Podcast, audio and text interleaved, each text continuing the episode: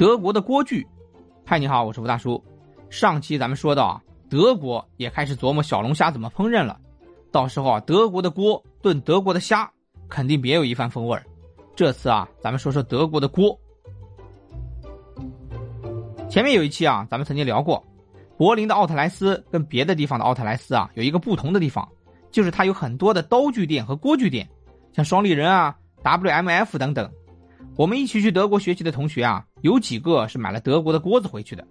我们当时还嘲笑他们：“你说大老远的背个锅子回去重不重啊？”其实心里啊还是有点小羡慕他们的。德国的锅具啊，质量真的好的。在国际上说到锅具啊，首先想到的国家肯定是德国。德国啊，给我们的印象是谨慎的工业国家。由于其一丝不苟的工作精神啊，让人对德国的产品趋之若鹜。其出产的锅具啊。哪怕一个动辄上千，但凭借啊一口锅几十年不坏的名誉，仍然热销世界。在德国的机场里啊，经常能碰到手上拎着德国锅具的游客办理登机手续。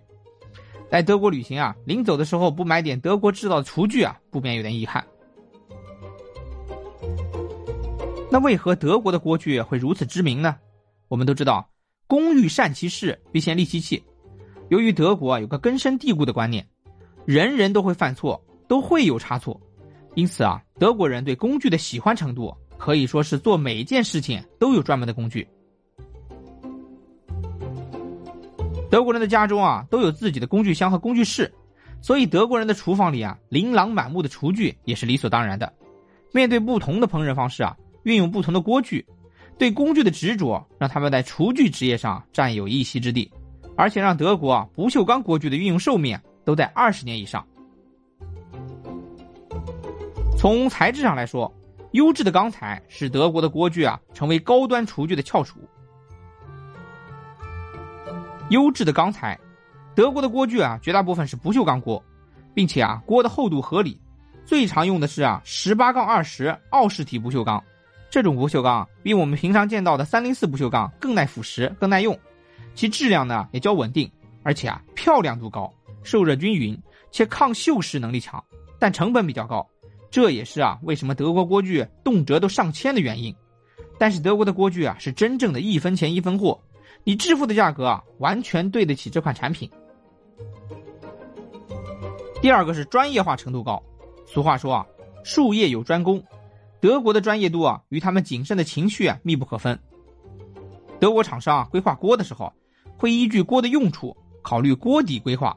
使之啊受热均匀、热传导效率高、蓄热能力强等。每一个德国家庭都会有一系列的锅具，用于不同的烹饪方法。锅具用处啊分工细致。第三，外形必须漂亮。德国厂商啊不仅对产品的细节要求高，锅具的外观设计啊也是费尽心思。在设计者看来，锅具不仅是一件厨房的炊具，更是一件工艺品。第四啊，制造工艺精密，德国啊是知名的要求精雕细镂，每一个零部件啊，甚至是每一个制品之间的差错，在一个固定的范围内，追求毫米级的差错，而且售后服务更是贴心。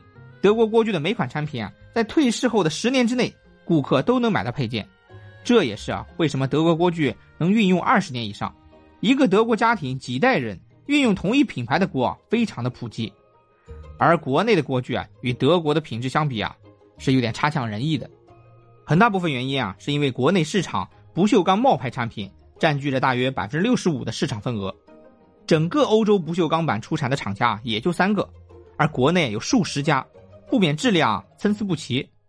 而且啊，在质量体系管理上，国内虽然采用的是世界质量管理标准，但执行上严厉程度远不如德国。在售后上。国内的锅具出产商也无法达到像德国这样的服务。当锅具坏了之后啊，大多数家庭啊选择扔了重买，顾客更青睐购买百元锅。所以啊，国内厂商出产的锅价位啊大约在几百上下，其工艺水平自然也难以与国外上千的锅相比较。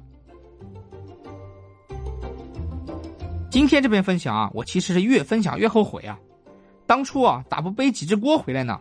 嗨，只能等下次看看有没有机会了。那我也想提醒您啊，去德国的话，如果你拎得动啊，千万别忘记买锅。下期啊，咱们聊点别的，敬请期待。再见。